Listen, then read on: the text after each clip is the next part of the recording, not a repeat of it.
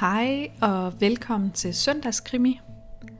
Dagens afsnit kommer til at handle om drab begået mod børn og er derfor ikke for alle.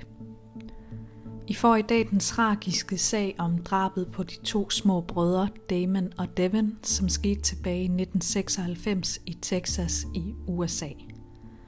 Det er en sag, som stadig i dag skaber store overskrifter i USA fra tid til anden, for sidder den rigtige egentlig bag tremmer. Det var en stille aften den 6. juni 1996 i familien Routiers hjem. Faren til tre 28-årige Darren sov i soveværelset på første sal med familiens yngste søn, 7 måneder gamle Drake. Nedenunder i stuen var Darrens kone, 26-årige Darlie Routier, faldet i søvn på sofaen foran et tændt fjernsyn. Deres to andre sønner, Damon på 5 og Devin på 6, var også faldet i søvn og lå på gulvet i stuen ved deres mor. Darlie var hjemmegående, mens Darren arbejdede som selvstændig butiksejer og tjente gode penge. De levede et udefra set perfekt og luksuriøst familieliv i et middelklasseområde i Rowlett i Texas med en SUV, Jaguar og båd i garagen. Den sene aften skulle dog ændre familiens liv. Det der skete den aften er beskrevet af Darlie, som var helt tæt på begivenhederne. Da hele huset sov på de 2 etager den sene aften, vågnede Darlie pludselig på sofaen, da en mand stod lænet ind over hende, og Damon samtidig rev hende i hendes trøje og sagde mommy, mommy. Manden var trængt ind i hjemmet og havde stukket de to drenge på gulvet med en stor køkkenkniv flere gange og ville nu også angribe Darlie. Darlie sloges med manden. Hun skreg på Darren, der var ovenpå, hvilket fik den indtrængende mand til at flygte. Manden var kommet ind gennem et åbent vindue i garagen, hvor der havde været et net for, men nettet var blevet skåret i stykker. Efter manden havde angrebet dem og flygtet fra stedet, fulgte Darlie efter manden ud mod garagen. Manden smed den blodige kniv fra sig, og Darlie samlede resolut kniven op, da hun var ubevæbnet, men manden fortsatte og forsvandt. Darlie ringede nu til politiet. Imens var Darren vågnet af skrigene fra Darlie, og var skyndt sig ned ad trappen til stuen, og en mareridtscene mødte ham. For få timer siden var han gået ovenpå med deres yngste søn for at sove. Der havde drengene set tv på gulvet, og Darlie havde lagt på sofaen. Nu lå drengene i et blodbad, mens Darlie talte med alarmoperatøren i telefonen. Darren skyndte sig hen til Devin, der lå blodig på gulvet. Devin havde 2 store huller i brystkassen. Der var Devin blevet stukket gentagne gange. Darren tjekkede Devins puls, men der var ingen puls. Darren vendte sig derfor om mod Damon. Der flød blod ud af Damons bluse, og han kæmpede for at trække vejret. Vejrtrækningen var helt rallende. Darren panikkede over, hvilken af sønnerne han skulle hjælpe. Han besluttede sig for at udføre hjerte-lungeredning på Devin, der ikke trak vejret. Darren holdt om Devins næse og pustede luft ned i lungerne, men blod fra Devins mund sprøjtede op i Darrens ansigt. Men han fortsatte.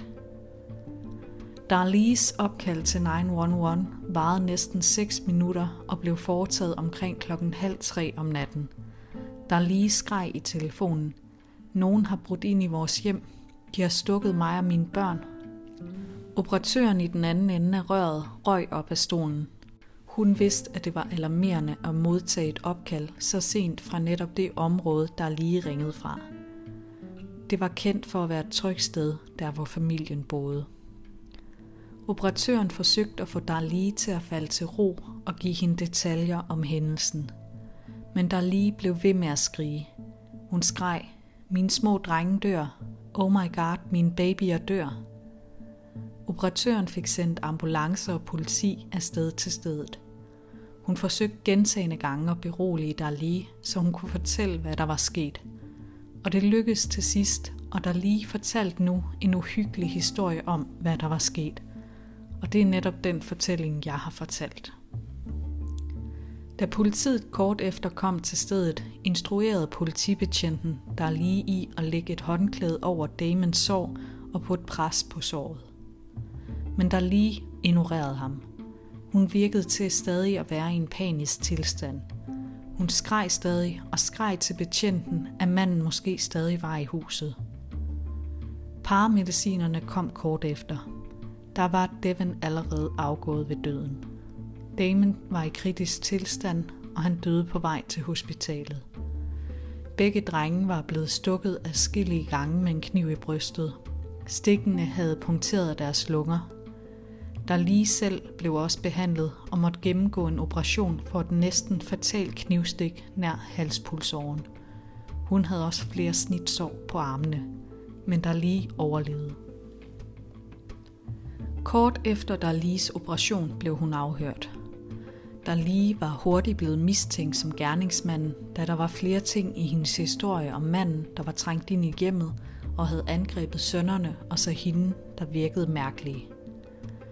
De punkter, som virkede mærkelige, var, at Darlie havde sovet igennem angrebet på sønnerne. Hun kunne ikke give en tydelig beskrivelse af gerningsmanden, selvom de havde været ansigt til ansigt. Politiet fandt ikke spor i huset, der indikerede, at der havde været en mand, der var trængt ind i huset. Det net, der havde været for vinduet i garagen, havde et tykt lag støv på sig, som tydede på, at ingen rent faktisk var kravlet igennem nettet. Samtidig manglede der intet i huset. Selvom der lige smykker og pung lå tydeligt fremme på køkkenbordet, så var de ikke taget, så det udelukkede et tyveri som motiv. Et langt lyst hår fra vinduet, gerningsmanden skulle være kommet ind igennem, blev fundet, og netop der lige havde langt lyst hår på gerningstidspunktet. Der var ingen blodspor, der førte ud mod garagen. I det hele taget havde den indtrængende mand ikke efterladt sig nogen form for blod eller fodspor på gerningsstedet. Det var kun Darlies og drengenes blod, man fandt. En hvid sok med drengenes blod blev fundet i en gyde nær familiens hjem. Politiet mente, at Darlie havde plantet sokken der, for at få det til at ligne, at nogen var flygtet fra stedet. Oven på blodige fodspor fra Darlie i huset, var der placeret en væltet støvsuger og et andet sted placeret ødelagt glas. Politiet syntes derfor, at der var mange ting, som virkede plantet på gerningsstedet. Halvanden uge efter drabene blev Darlie igen afhørt. Til efterforskeren skulle Darlie have sagt, hvis jeg gjorde det, så kan jeg ikke huske det. Den udtalelse blev ikke optaget, hvilket førte til, at hendes familie ikke troede på, at det var blevet sagt.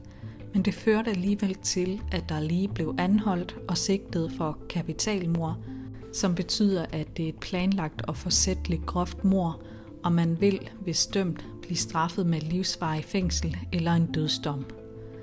Samtidig med anholdelsen blev Darlie overvåget, da man var bange for, at hun ville begå selvmord. Hele efterspillet efter anholdelsen og sigtelsen af Darlie er enormt. Darlies forsvarer kæmpede for at så tvivl ved politiets beviser. De mente blandt andet at kunne bevise, at det lange lyse hår fundet ved vinduet tilhørte en kvindelig politibetjent. Man valgte kun at føre retssagen for mordet på Damon, da man ville have mordet på Devin i baghånden, hvis hun nu blev frikendt for mordet på Damon. Så kunne man føre en ny retssag for mordet på Devin i stedet.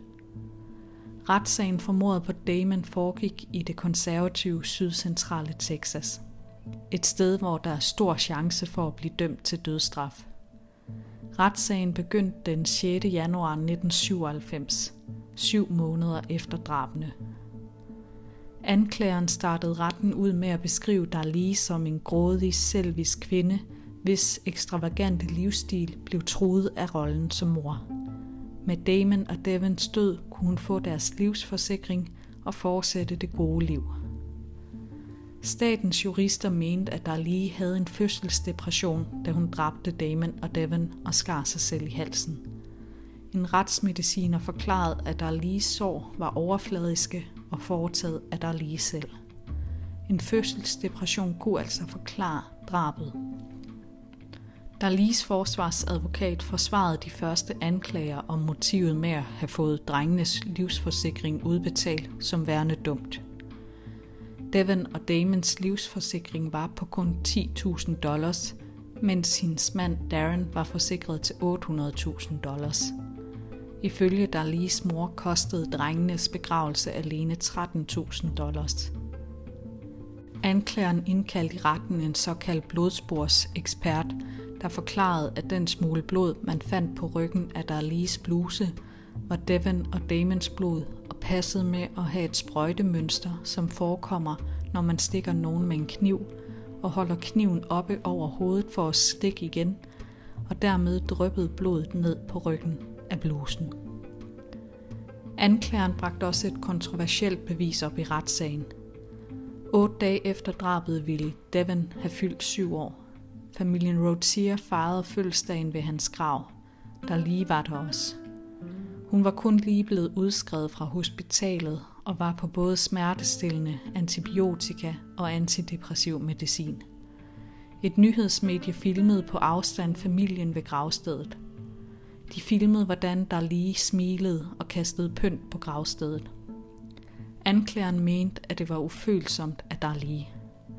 Filmen blev vist i retten 8 gange.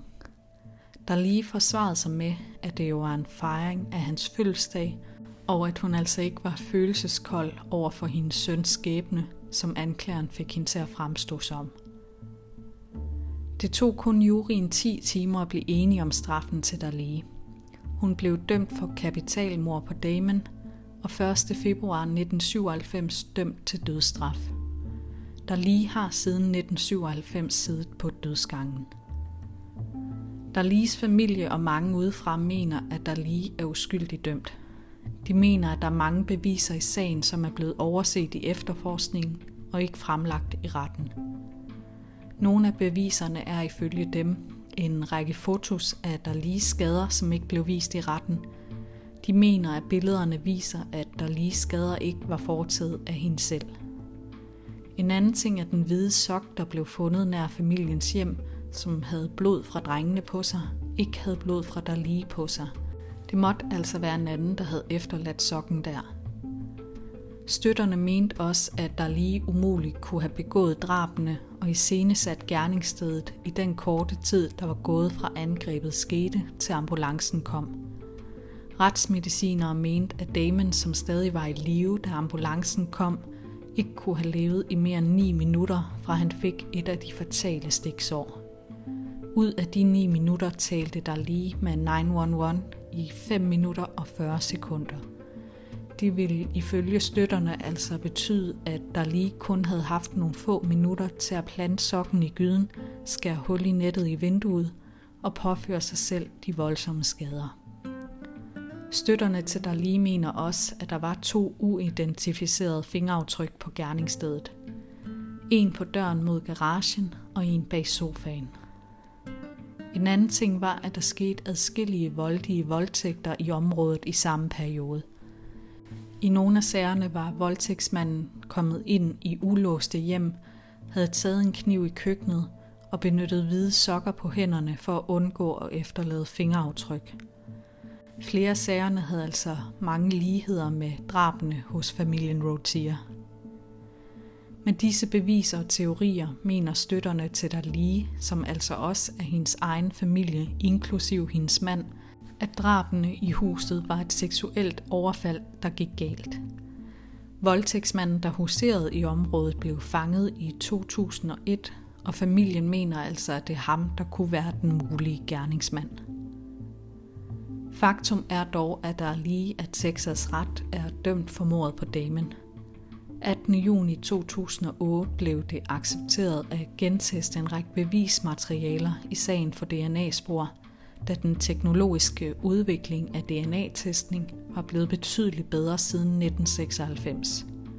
Kun hvis der blev fundet nye DNA-spor, som kunne bevise, at en mand var trængt ind i huset den aften i 96, kunne man bede om at få en ny retssag. Da resultatet kom, viste det sig, at alle DNA-profiler på sporene tilhørte Darlie. De søgte ligeledes om gentestning i 2014 og 2018, men med det samme resultat. Derfor kunne der ikke fra officiel side stille spørgsmålstegn ved Darlies dom. der lige blev skilt fra hendes mand Darren i 2011. En beslutning, som var gensidig, men svær. Darren troede stadig på Darlies uskyld, men fortalte, at beslutningen om skilsmissen bundede i det limbo, de havde været igennem med hendes anholdelse, retssag og dom. Darlies familie og støttere kæmper stadig en kamp for at bevise Darlies uskyld og de fejl, de mener, der er begået i sagen.